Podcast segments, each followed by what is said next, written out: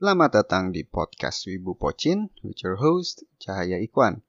Kali ini ini adalah episode terakhir di tahun 2020 karena minggu depan One Piece akan atau lebih tepatnya Shonen Jump akan break break Natal dan Tahun Baru yang sekarang kalau di berita-berita disebutnya Nataru. Um, sungguh sungguh wibu karena kan kayak kalau L kan jadi jadi R kan kalau Jepang jadi kayak kocak aja gitu.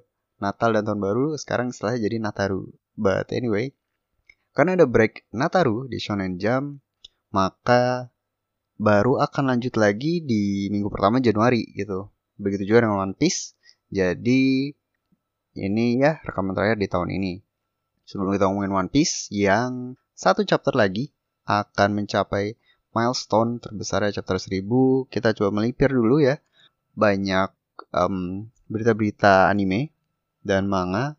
Yang pertama Boku no Hero. Um, season 5 sudah mengeluarkan trailer yang baru dan kali ini sudah ada tanggal tayang ya yaitu 27 Maret tahun depan 2021 season 5 ini akan cover arc um, mock battle antara kelas 1A dan 1B lumayan ya battlenya seru cuman plotnya memang agak tipis sih kalau yang di arc ini tapi kalau misalkan ini sampai 24 episode ya dua core berarti bisa masuk arc yang Liberation Army di mana itu that's where good shit at itu udah jadi pokoknya mulai di titik itu bakal jadi gila banget sih Boku no Hero um, dan by the way gue baru tahu ini kayak gue telat sih uh, season 4 nya season 3 dan season 4 sudah ada di um, Netflix.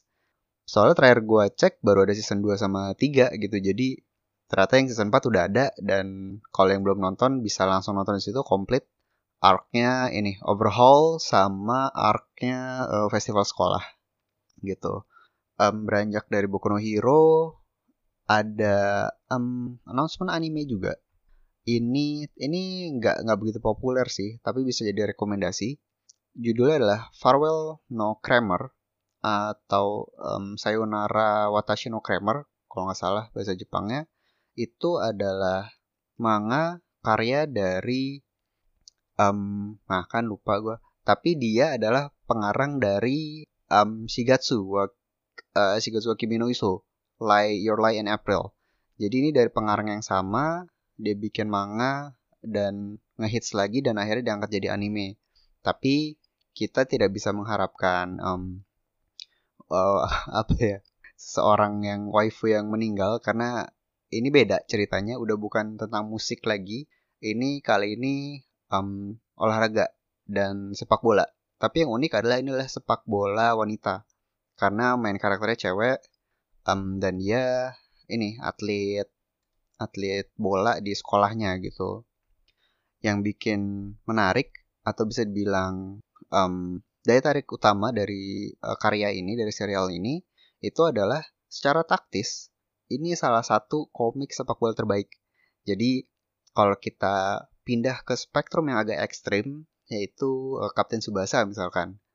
Uh, boro-boro ada taktiknya kan seperti yang kalian tahu dan skala jurus tendangan macan dengan Phoenix terus ada yang uh, Muay Thai tackle pokoknya udah sampai level malah bunuh-bunuhan udah bukan main bola lagi gitu yang terakhir-terakhir Terus kalau kita coba yang agak realistik mungkin kayak Giant Killing itu um, fokus di manajer apa namanya dari sudut pandang manajer kan, gimana melatih taktik, uh, manage pemain dan lain-lain.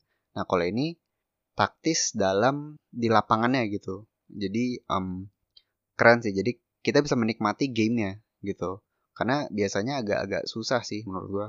Kalau di manga-manga bola tuh uh, yang lebih seru biasanya memang actionnya tapi yang ini beda gitu animenya sendiri akan tayang tahun depan dan dia wujudnya movie movie dulu baru serial gitu. Um, ya kayaknya itu aja buat update anime dan manga. Di sini kita akan langsung masuk ke chapter 999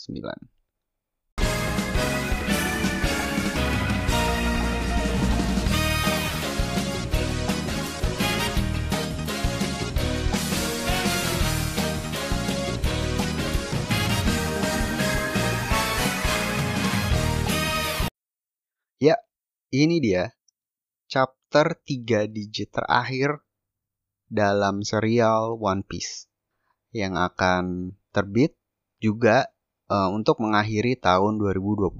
FYI, chapter 100 itu udah terbit dari 90-an mungkin atau 2000 awal. Dan sejak saat itu sudah berapa 899 chapter yang terbit hingga tahun ini dan akhirnya kita akan meninggalkan 3 digit dan menuju chapter 1000. Nah, karena ini milestone yang sangat-sangat besar, jadi um, banyak banyak campaign, banyak banyak um, event dan berbagai macam hal lah untuk merayakan hal ini. Jadi kalau dari Shonen Jump sendiri, uh, majalah Weekly Shonen Jump, mereka tiap minggu biasanya ada cover kan. Cover itu ya ganti-gantian. Jadi misalkan minggu ini One Piece, besoknya Boku no Hero, besoknya lagi uh, Black Clover, ganti-gantian. Nah kali ini uh, temanya One Piece, tapi dia apa namanya uh, ada Luffy di tengahnya, tapi di sekitarnya itu ada tokoh-tokoh One Piece yang digambar oleh para mangaka lain di Shonen Jump. Jadi yang udah terbit di um, di 999 atau lebih tepatnya di issue ke kedua di di Shonen Jump itu kayak si Horikoshi Kohei Boku no Hero dia ngegambar Don Creek terus si uh, Boichi dia ngegambar Ace tentunya karena um, dia juga udah pernah ngegambar adaptasi novel Ace uh, One Piece sebelumnya kan yang uh, kita bisa baca juga di Manga Plus kalau nggak salah. Jadi ada itu juga dan ada macam-macam lah pokoknya. Jadi kayak um, tribute tribute ke Oda gitu karena sudah mencapai chapter 1000. Itu yang pertama. Terus ada juga sebuah website khusus yang baru dipesan domainnya. Jadi kalau kalian buka masih kosong. Jadi uh, kita mesti nunggu sampai chapter rilis beneran di Jepang itu masih 4 Januari kalau nggak salah ya tahun 2021 tahun depan dan kita baru tahu isinya websitenya sendiri itu adalah uh, One Piece strip 1000locks.com One Piece nyambung strip 1000 pakai angka 1000 terus logs.com One Piece 1000locks.com itu ya bisa dicek lah nanti terus juga di um, isu di mana Shonen Jump terbit di mana ada chapter 1000 akan ada chapter baru dari Shokugeki no Sanji. Kalau kalian mestinya kalian udah sempat baca sih. Jadi pembuatnya Shokugeki no Soma um, Sukuda Yuto dan mereka duo kan kalau nggak salah ya. Gue lupa yang satu lagi udah pernah bikin chapter khusus tentang Sanji. Jadi um, Shokugeki no Soma kan tentang masak ya. Jadi karena ngambil temanya Sanji terus kayak timelinenya itu waktu dia masih di restoran Barati jadi jadi kayak jadi kayak komik masak gitu dan keren banget sih apalagi karena memang dia um, emang artnya bagus banget nah kali ini akan ada chapter kedua dari si Shokugeki no Sanji ini jadi um, mestinya bakal keren banget dan itu akan terbit bersama bersamaan dengan One Piece chapter 1000 terus masih ada lagi yaitu akan ada kayak sebuah cerita sampingan gitu ya. Um, kita belum tahu siapa yang bikin entah itu Oda atau mangaka lain, tapi bakal ada jadi kayak ada cerita One Piece. Jadi di One Piece Universe, tapi isinya karakter-karakter dari Shonen Jump. Jadi ada kayak um, Asta dari Black Clover, terus ada Deku Boku no Hero, terus ada siapa lagi? Um, Denji, Chainsaw Man, terus um, yang top siapa sih sekarang ya? Marshall, Magic and Muscle, terus um, ya pokoknya semuanya lah gitu, gitu dan itu itu kayak bakal menarik juga sih. Dan ya itu uh, kita baru masuk ke perayaan ya, kita belum masuk ke chapternya sendiri, chapter 999 yang covernya udah kita bahas di awal dan sekarang kita akan masuk ke dalam chapter sendiri. Um, nah, mungkin overview dulu kali ya. Uh, ada tiga part di sini gue bagi jadi tiga. Yang pertama membahas flashbacknya antara Yamato dan Ace. Setelah itu flashback lagi antara Ace dan Marco. Dan yang terakhir mengenai dua final bosses yaitu Big Mom dan Kaido. Jadi yang pertama dulu kita ke Yamato jadi sesuai dugaan ya, kita langsung masuk ke flashback menceritakan momen pertama mereka bertemu. Jadi ternyata ketemunya di Onigashima. Waktu itu Ace lagi melakukan misi untuk menyelamatkan beberapa penghuni Wano yang diculik ke Onigashima, sekaligus juga untuk mengincar Kaido. Um, dan well agak nyebelin tapi dengan mudahnya Oda meng-setup bahwa ternyata Ace dan Kaido pada kenyataannya tidak pernah bertemu karena Sang Yonko dan para eksekutif yang mestinya terdiri dari All Stars dan Tobi Ropo sedang berada di luar Wano. Dan yang jagain cuma si um, Yamato dengan beberapa kroco.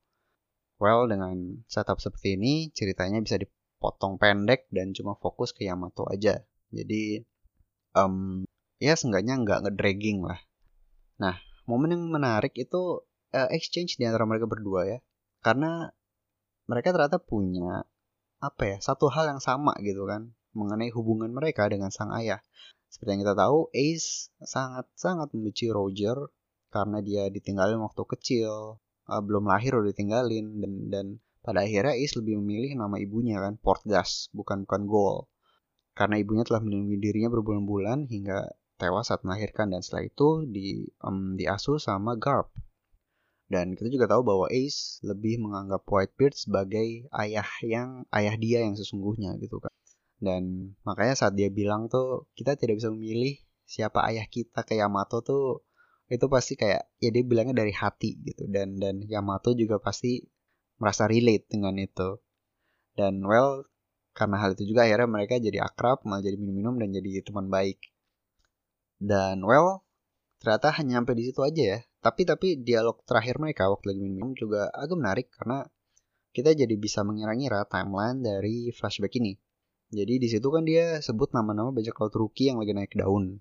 Uh, Cavendish, Lau, Kid, uh, BG, yang by the way Lau dan Kid sekarang ada lagi ada di Onigashima, terus BG udah bantuin Luffy di arc sebelumnya Whole Cake Island, dan Cavendish sekarang jadi aliansi Grand Fleet Straw Hat Uh, jadi kayak secara nggak langsung semuanya sekarang bantuin Luffy sebenarnya. Jadi nggak salah kalau uh, Ace bilang di kalimat itu, tapi yang paling hebat itu adalah adik gua gitu. Padahal dia belum berlayar. Nah, belum berlayar berarti well boro-boro ini kan um, boro-boro bajak jadi bajak laut dan kayak ketemu Zoro pun berarti belum gitu. Jadi ini masih jauh banget sebelum cerita One Piece dimulai gitu. Karena ya One Piece dimulai ketika Luffy uh, berlayar ke laut pertama kali kan tuh. Jadi ini udah lama banget. Ini adalah saat-saat di mana Luffy masih di Pulau Fushia bersama Makino dan tentunya Dadan, ibu asuh mereka. Nah, terus juga di di flashback awalnya kita bisa lihat orang-orang yang sama Ace itu siapa. Uh, jadi gue harus coba identify dan mereka itu anggota dari Spade Pirates, bukan anggota Shirohige.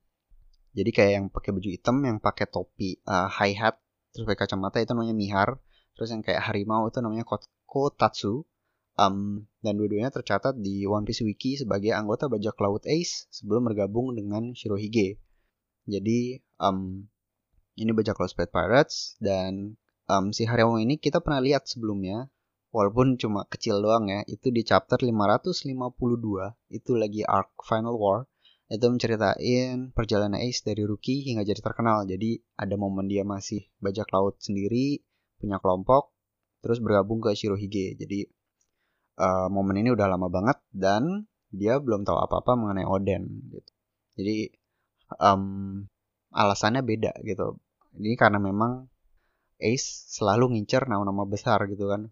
Uh, kan kayak Shirohige dia langsung nyari Shirohige terus kayak Kaido gitu dan well flashbacknya selesai jadi tebakan gue kemarin salah total jadi kemarin gue bilang kayak ini flashbacknya bakal panjang karena bla bla bla gue bahkan udah lupa argumen gue um, tapi ya ya udah ya, ya oh sama gue juga bilang kayak big revealnya di chapter 1000 bakal um, related dengan sesuatu di masa lalu nih tapi well flashbacknya langsung selesai langsung balik ke Yamato lagi dan Momo jadi ya sudah tidak apa-apa tidak apa-apa kalau bener kan Eh, nggak uh, nggak hebat dong Oda.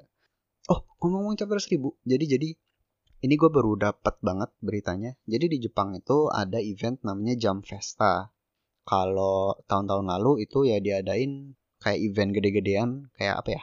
ya kayak PRJ apalah with the fest something something jadi di situ ada wahana ada panel-panel ada para mangaka announce terus ada uh, announcement anime merchandise dan lain-lain lah gitu uh, tapi karena tahun ini uh, dilanda pandemi jadi di Jepang diadain secara online lewat apps. Nah um, kalian sebenarnya kalau pakai VPN mungkin bisa kali ya. Uh, cuman kalau nggak ada VPN kalau kalian cari appsnya kalian download nggak bisa karena uh, restricted region gitu. Cuma di Jepang doang. But anyway di event itu uh, Oda bagiannya Oda udah selesai dan dia memberikan sebuah pesan yang sangat panjang. Pokoknya intinya ini tahun yang berat terima kasih sudah berjuang apalagi untuk para pekerja di industri manga terus dia juga shout out untuk Kimetsu no Yaiba karena impactnya yang sangat besar di tahun ini gitu um, terus juga yang paling penting itu dia ada uh, ada teaser sedikit mengenai chapter 1000. Jadi uh, udah bilang gini. Uh, di chapter 1000 seseorang dengan rambut merah akan bergerak. Ini mungkin nanti kita bahasnya di ujung aja lah ya. Cuman obviously rambut merah means Shanks right? Kecuali uh, bagi cat rambut gitu nggak tahu. But anyway, uh, kita ah, kita cut short dulu. Kita akan masuk ke scene kedua, Marco.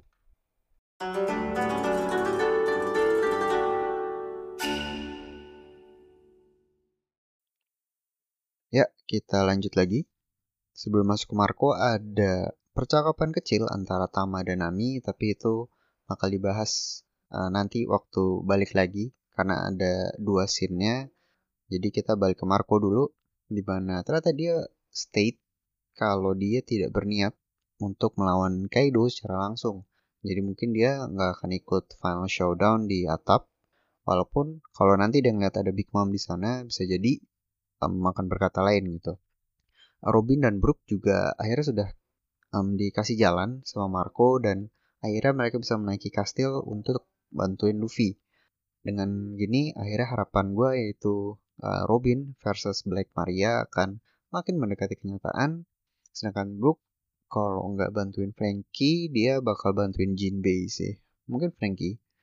Uh, dan akhirnya berarti tersisa Zoro yang akan nebeng Marco untuk menuju atap uh, jalan pintas menuju Kaido. Tapi sebelum itu ternyata kita disuguhi dengan flashback yang lain lagi-lagi tentang Ace.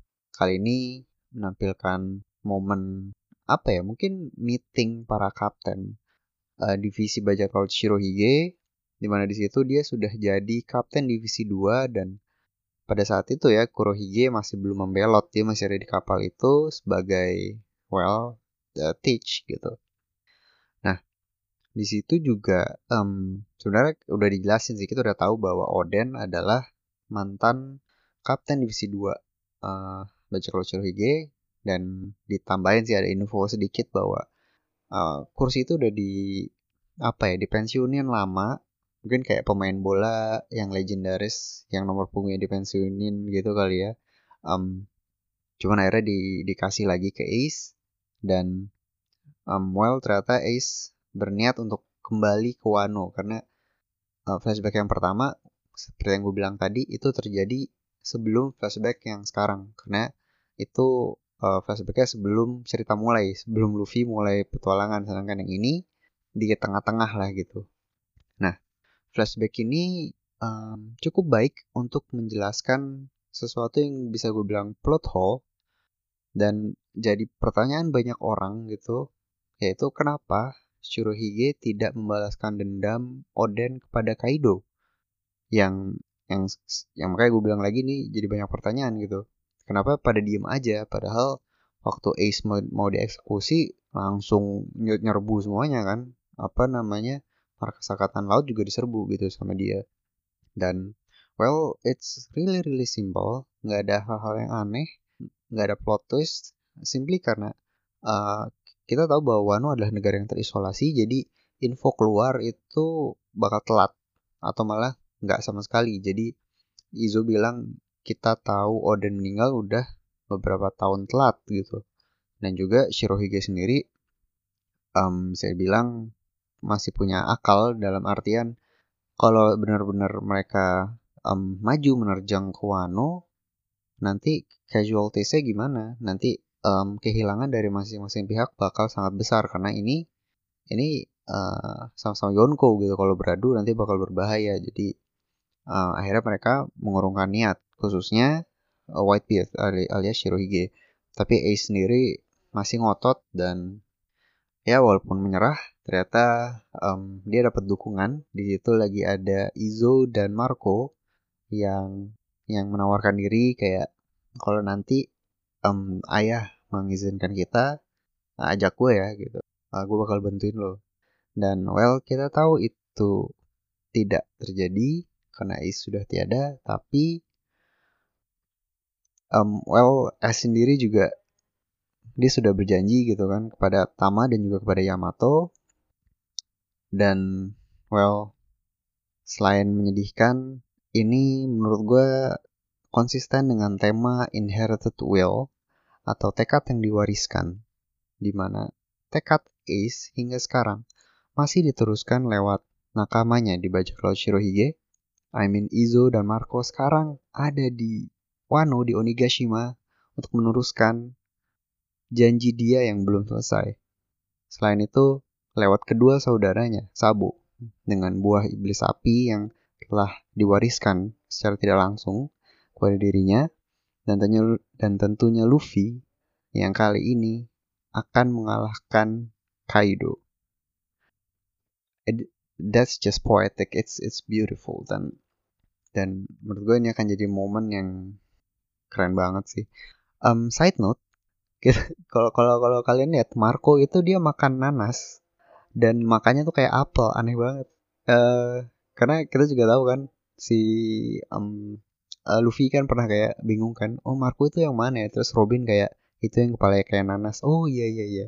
Itu lucu dan well ternyata Marco sendiri makannya nanas jadi kayak jokes yang aneh aja sih dari Oda.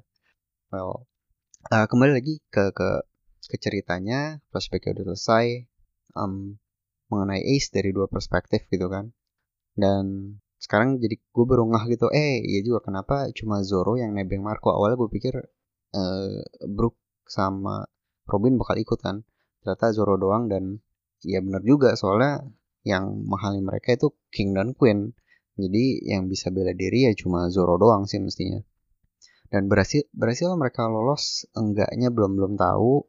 Tapi kemungkinan Marco akan stay uh, agar Zoro bisa lanjut ke atap atau mungkin uh, Lau atau Cape akan memberikan jalan gitu. Soalnya agak susah juga sih. Atau mungkin Marco punya suatu jurus gitu soalnya udah ditembak-tembakin Queen kayak haknya nggak mempan gitu. Keren sih. Dan dan oh ya side note kedua kalau kalian perhatiin Queen itu nembakin pistol dari leher dari mulutnya. Buka mulut terus bukannya lidah malah pistol. Itu aneh banget.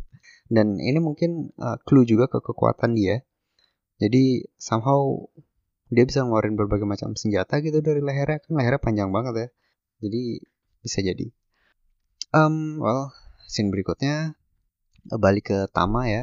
Akhirnya dia tahu hubungan Luffy dan Ace. Habis diceritain sama Nami. Dan saat, saat bersamaan Momo Nosuke juga tahu hal yang sama. Cuman lebih ke um, kalau kalau Tama Ace uh, Luffy itu siapanya Ace. Kalau kalau Momo Ace itu siapanya Luffy gitu. Jadi uh, cukup menarik dan dan yang lebih menarik lagi kalau dari sisinya Tama adalah uh, rencana yang ia sampaikan sama Nani. Ini seperti dugaan gue untuk melawan Ulti dan Pechuan yang yang di chapter sebelumnya masih masih ngejar mereka loh. Jadi um, memang diperlukan taktik yang bisa dibilang khas Nami, khas Usopp gitu kan, bukan pakai kekuatan, bukan pakai adu otak, adu otak, bukan pakai adu otot tapi pakai adu otak. Dan kemampuan buah iblis uh, Dango dari Tama ini bakal sangat-sangat membantu gitu ya jadi um, well kemungkinan plannya akan melibatkan ketapelnya Usop, uh, sebuah trik dari Nami dan juga buah iblisnya Tama gitu. Nah dari sisi Momo yang menarik adalah um, tiba-tiba Yamato mengeluarkan sebuah buku sambil dia mention nama inisial inisial D gitu. Karena dia bilang kayak dari semua orang yang bisa lo temuin ternyata lo temuin uh, adiknya Ace gitu dan mereka sama-sama punya inisial D Nah, um, bukunya sendiri kemungkinan besar adalah uh, jurnal Oden yang si petualangan dia saat menjelajah dunia luar bersama Shirohige, bersama Roger, menemukan One Piece, menemukan uh, Raftel, dan mesin macam-macam ada di situ. Dan Kaido juga sebenarnya nyari-nyari nih jurnal ini, tapi ternyata yang megang adalah anaknya sendiri. Nah, uh, apakah rahasia inisial atau nama D ada di situ? Apakah chapter 1000 akan berisi penjelasan mengenai apa arti D yang sebenarnya? Dan kalau iya, berarti Lau harus bertemu dengan Yamato karena um, kita udah tahu bahwa ini sekarang jadi goalnya si Lau gitu kan untuk mengungkap misteri inisial D. Dan yang lebih penting jurnal itu sendiri itu adalah warisan terakhir dari ayahnya jadi ya ini mungkin masih jauh sih mungkin kejadiannya nanti di akhir dari arc tapi yang pasti jurnal itu mestinya akan dikasih ke tangan Momo. And ini ini sangat menarik, sangat potensial untuk jadi uh, sesuatu yang di reveal di chapter 1000 mungkin ya. I mean, Oda bisa aja lompat ke referee lagi mungkin. But well, itu adalah scene kedua dan sebenarnya kalau di chapter tinggal sisa dua halaman lagi tapi dua halaman ini sangat sangat padat gitu ya banget banyak banget yang bisa dibahas dan itu adalah mengenai Big Mom dan Kaido.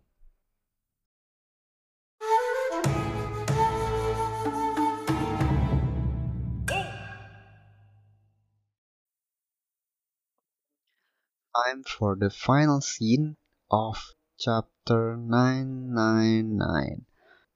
Luar biasa menarik dan wow, hype hype-nya ini udah nggak bisa dibendung lagi.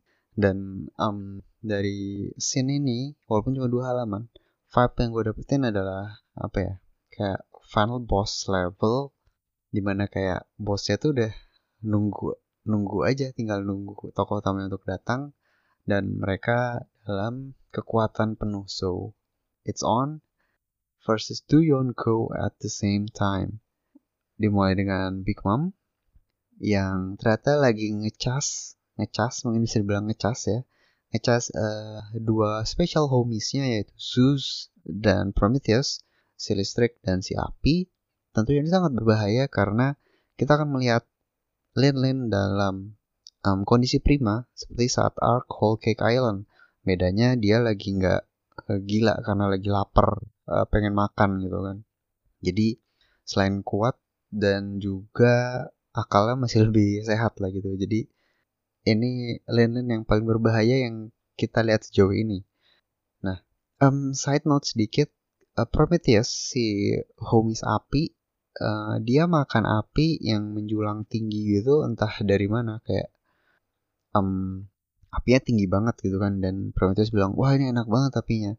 Um, nah ini apinya dari mana ya? Kalau nggak tahu sih apakah ini akan jadi hal yang penting atau enggak. Cuman kalau mau membuat teori ala-ala gitu ya. Um, dengan kita lihat bahwa Big Mom dan Kaido udah santai banget minum-minum ngobrol dan sejak pulaunya diangkut sama Kaido juga sebenarnya udah tersirat bahwa Akazaya Nine sudah kalah semuanya gitu. Cuman uh, di sini kita tidak melihat wujud mereka satupun di sini. Mayat nggak kelihatan atau kayak misalkan tangannya Okigo kan kepotong jatuh ke bawah terus yang lain mana gitu kalau kalau misalkan ada bagian tubuh lain yang terpotong. Nah, uh, apakah gitu ya? ya ini dugaan gue doang. Apakah mereka di dibak dikumpulin uh, jasadnya terus di, di dibakar dan dijadiin api unggun? I mean itu itu itu terlalu dark ya mungkin sih terlalu dark tapi untuk momen yang yang se sepuncak ini yang yang seluar biasa ini um, bisa jadi Oda ingin menunjukkan gitu bahwa sudah tidak ada waktu untuk main-main lagi karena musuh dari Luffy adalah dua orang terkuat di lautan gitu jadi sangat um, cocok gitu dan well kita belum tahu itu sama sekali cuman yang yang kita tahu adalah ada banyak sekali info uh, endgame gitu yang bisa kita cerna dari percakapan um, Big Mom dan Kaido. Jadi uh, yang simple dulu. Jadi Big Mom beneran nungguin Luffy ya kayak eh mana nih si Straw Hat belum nyampe nyampe gitu berarti um, walaupun ya nantinya ya mungkin ada ada kemungkinan berkhianat sama Kaido seenggaknya sekarang dia tulus mau ngebantai Luffy. Jadi um, nggak ada lah itu um, menusuk Kaido dari belakang di tengah-tengah gitu. Bener-bener dua lawan satu dan gila men. Kayak Luffy Luffy gak tahu apa yang akan dihadapi sebentar lagi gitu. Gokil banget. Dan uh, kedua ternyata Big Mom mengincar Robin. Jadi uh, dia minta ini kan sama Kaido uh, lu mau bunuh siapa pun berapa banyak suka-suka lu tapi sisain ke Robin. Uh, gua gua butuh dia gitu.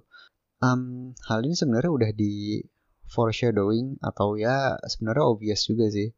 Sejak arc Zou di mana kita mempelajari bahwa Road Poneglyph adalah kunci menuju uh, Raftel dan juga One Piece. Jadi maka dari itu um, orang yang bisa membaca Poneglyph pasti akan jadi berharga bagi siapa pun yang mengincarnya.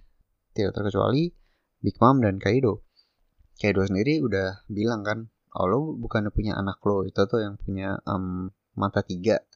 Dan benar, Lilian memiliki puding yang bisa membaca poneglyph, tapi hanya ketika uh, ia mendapatkan yang disebut sebagai True Awakening atau Kaigan.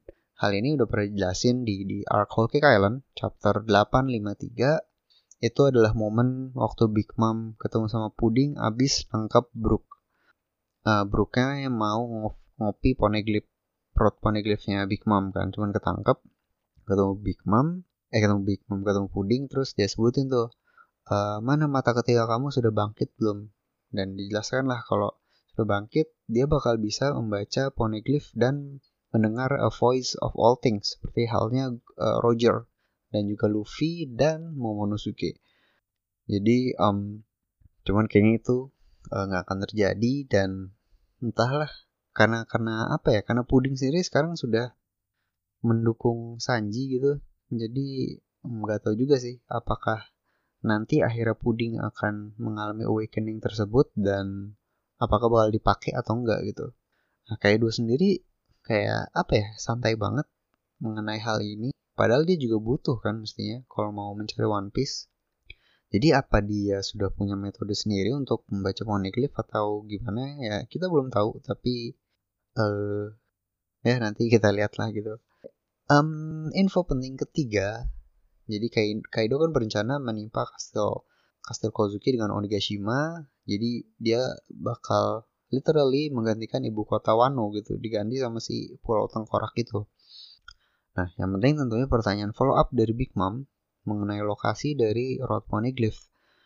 Karena uh, kita tahu dari Lau beberapa chapter lalu kemungkinan batu merah tersebut nggak ada di Onigashima karena dia malah nemu batu yang lain jadi kita nggak tahu nih Road Poneglyph Wano tuh disimpan di mana sama si Kaido nah tempat persembunyian ini juga bisa jadi plot twist atau reveal yang sangat menarik saat nanti mendekati puncak Arc Wano gitu um, jadi momen-momen um, pindahnya pulau ini kemungkinan bakal terjadi sih dan mungkin akan banyak banyak korban gitu dari jatuhnya pulau ini tapi yang jelas karena Big Mom sendiri udah ngomong gitu berarti ya either memang ada di Flower Capital atau uh, ya memang gak ada di Onigashima gitu sih Road Poneglyphnya.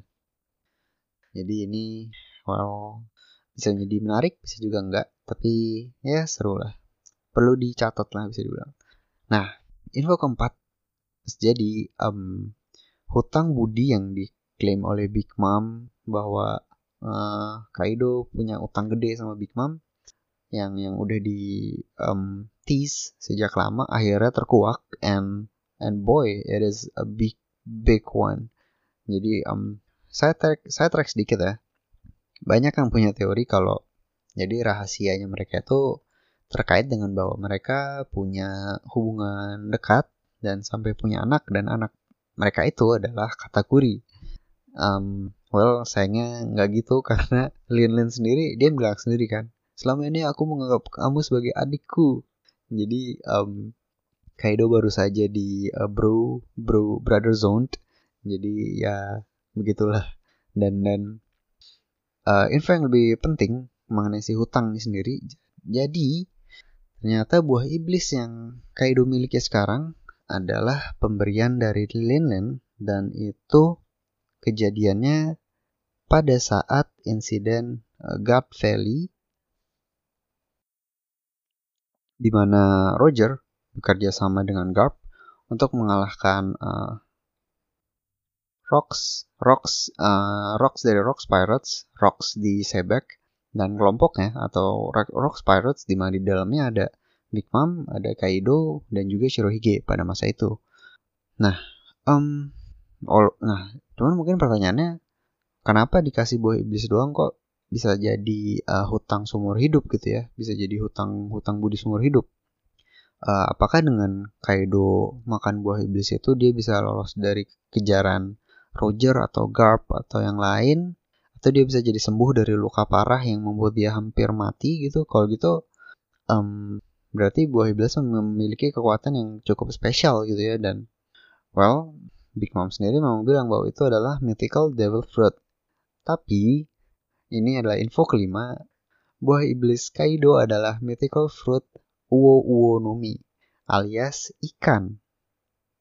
Buah gue ulangi lagi ya buah iblis Kaido adalah buah iblis ikan jadi, well, let's let's try to dive in. Kita kita mulai dengan um, fakta dengan yang apa ya? Oda tuh iseng banget kalau namain kekuatan buah iblis, apalagi kekuatan Zoan. I mean, uh, buah buah iblis naga, dragon dragon fruit ternyata wujudnya dinosaurus. Tapi giliran naga beneran ternyata buahnya ikan. Jadi ya wajar dong kalau reveal ini bukannya memberikan jawaban malah nambah pertanyaan baru kayak agak agak kampret gitu kayak Dragon Dragon Fruit dinosaurus terus Kaido naga nih gue bisa ikan. What the hell bro? Jadi um, kayak apa kayak mendingan gak ada info gitu gitu. Kayak mendingan skip aja lah langsung tolong berikan penjelasan daripada ngasih uh, apa namanya teaser teaser yang bikin bingung gitu. Buah iblis ikan um but well kita kita coba. Um menerka-nerka gitu ya. Karena chapter 10 sendiri akan baru muncul dua minggu lagi jadi um, masih banyak waktu. Nah um, kalau kalau kalian baca dari sumber yang sama kayak gue di salah satu website well website ilegal karena pada saat ini direkam um, official scan baru terbit di malam harinya. Jadi um, mungkin nanti gue akan revisi kalau ternyata bukan ikan gitu bisa jadi ada kesalahan translasi gitu ya but anyway uh, dari sumber tersebut dari tim scan letternya mereka ada ini nih kayak footnote atau catatan tambahan uh, mengenai teori mereka sendiri yaitu legenda dari Cina kuno yaitu The Dragon Gate Legend yang bisa jadi petunjuk dari tipe buah iblisnya Kaido. Nah, jadi pada zaman dahulu kala di setiap bulan ketiga dari musim semi akan ada sekumpulan ikan koi yang berenang melawan arus sungai kuning di di di, di China hingga mencapai kaki air terjun yang sangat tinggi. Semuanya akan mencoba untuk mendaki, mendaki, dan mendaki air terjun tersebut dan satu persatu mereka pulang karena menyerah. Setelah ribuan tahun, beberapa masih tersisa dan akhirnya satu ikan berhasil mencapai puncak. Melihat kegigihan, keberanian, dan keberhasilan dari si ikan ini, para dewa menghadiahkan kekuatan kepada sang ikan koi untuk berubah menjadi naga. Anyway, kalau dongeng gue kurang bagus, bisa cari sendiri di Google uh, Dragon Gate Legend atau legenda gerbang naga. Oke, okay. nah, uh, so that's the the lore, the the the, the folk folk tale. Dan untuk kategori mythical udah memenuhi ya karena ini udah didasari dongeng atau legenda atau hewan-hewan yang ya tidak ada di dunia nyata gitu kan. Like kayak phoenix atau atau QB um, dan sekarang ini gitu walaupun kita belum tahu ini apa. Nah um, anyway tebakan gue itu atau well mestinya udah cukup obvious sih dari dongeng tadi um, tapi mungkin kalau my personal take adalah wujud naga dari Kaido yang kita lihat sekarang adalah itu sebenarnya adalah awakening ya, awakening dari buah iblis Kaido. Jadi uh, disesuaikan dengan cerita yang ada di dongeng. Jadi Kaido berhasil mencapai wujud naga itu baru setelah berlatih dan berusaha um, jadi kuat banget dan sampai jadi Yonko segala macem barulah dia awakening dan bisa jadi naga gitu. Nah berarti um, sebelumnya bukan naga dong kalau kalau gitu ya. Nah kalau gitu pertanyaannya adalah apakah Kaido masih bisa berubah menjadi wujud ikannya dia dan mungkinkah akan ada wujud uh, triple hybrid yaitu ikan naga manusia karena um, ya sejauh ini buah iblis Zoan kan ya lu cuma satu hewan jadi lu cuma bisa jadi manusia hewan atau kayak wujud gabungan dari keduanya gitu kan. Kayak kayak sirup Lucy gitu kan. Jadi um, apa kita akan melihat wujud yang epic itu atau minimal wujud ikannya dulu deh. Uh, masih bisa jadi wujud ikan gak tuh si Kaido? Dan yang menarik juga uh, buah iblis tipe ikan kalau memang benar ya translationnya ini akan jadi yang pertama kali muncul di dunia One Piece nah sebenarnya gue penasaran banget nih selain dengan logia air kalau ya kalau ada sama dengan halnya buah iblis ikan kalau ada dua hal ini gue jadi sangat penasaran karena sifat mereka itu bertentangan dengan aturan dasar mengenai buah iblis yaitu penggunanya nggak akan bisa berenang di laut gitu. Jadi um, kalau memang kok gue sih bayangin hal yang bodoh ya. Jadi um, kita lihat Jack. Jack itu fishman tapi dia punya buah bezoan mammoth gitu. Uh, akibatnya dia kalau jatuh ke laut nggak bisa gerak uh, jadi membatu gitu ya. Tapi nggak mati juga karena dia bisa bernafas di air gitu kan. Jadinya kayak gitu tuh uh, akibatnya kalau Jack. Nah kalau Kaido apakah bakal sama gitu? Um, bisa berenang tapi nggak nggak mati juga karena dia ikan. Tapi jadi aneh gitu karena apa gunanya jadi ikan kalau lo nggak bisa berenang gitu jadi mending, mendingan nggak mendingan nggak ada buah iblis ikan ya nggak sih nah nah tapi kalau bisa berenang lebih aneh lagi karena itu udah apa ya melawan hukum alam One Piece lah gitu ibaratnya jadi gue penasaran banget sih. Ini sebenarnya apa nih? Kaido ini apa sebenarnya gitu kan? Um, tapi kalau bisa berenang ini kan jadi keunggulan yang sangat-sangat besar sih. Karena ini ya basically kelemahan terbesar dari pengguna buah iblis juga jadi hilang gitu untuk Kaido. Jadi dia punya advantage kalau bertarung di air gitu. Um, so ya, yeah. uh, begitulah kira-kira um, menarik banget dan kita bahkan belum tahu juga apakah ini akan di reveal di chapter 1000 atau malah masih nanti-nanti gitu. Tapi um, untuk menutup ini gitu ya, uh, teori Kaido ini jadi sebenarnya udah banyak jadi banyak meme yang berseliweran dibuat oleh macam-macam orang yang memberikan reaksi dari info yang yang cukup uh, kocak ini ya. I mean lucu aja gitu Kaido terikan apa dah. Dan dan yang paling simpel adalah kalau kalian dengar yang dongeng tadi itu kan basically sama kayak Magikarp, Pokemon Pokemon Magikarp. Dan memang sih mestinya ini dari legenda yang sama ya. Jadi banyak yang menyamakan Kaido dengan si Magikarp ini karena wujud evolusinya kan Gyarados, naga. Warnanya biru juga lagi.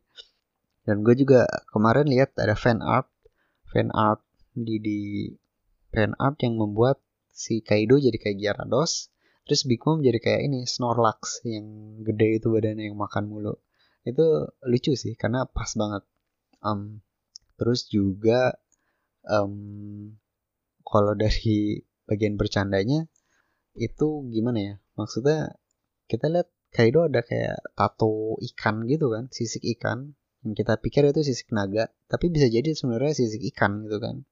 Dan um, para yakuza juga itu kan mirip tato yakuza gitu ya. Tato yakuza yang pola ikan tuh juga banyak sebenarnya. Kalau kalian cek memang banyak. Biasa kalau nggak uh, harimau uh, naga ikan. Dan ikannya ikan koi gitu um, jadi itu bisa jadi sebenarnya ada sebuah clue dan dan uh, mungkin satu lagi coba bisa lihat kumisnya Kaido ya. Itu kumisnya kayak lele. Jadi kalau bukan ikan apa lagi gitu. Dan well I guess that's it for this chapter. Uh, wow. Uh, banyak banget yang bisa dibahas dan kita harus bersabar sampai tahun baru untuk melihat lanjutannya um, dari One Piece ini. So, wow, gue nggak nggak nggak nggak sabar lagi dan entahlah apakah bakal jadi hype banget atau gimana. Um, ya kita percaya aja sama Oda. Kita doakan ya kesehatan buat Oda Sensei. Dan sebagai penutup mungkin well kalau ternyata benar ya buah iblis Kaido adalah uh, fish fish fruit tipe koi kayaknya mulai sekarang kita perlu ganti nama dia dari Kaido menjadi Koido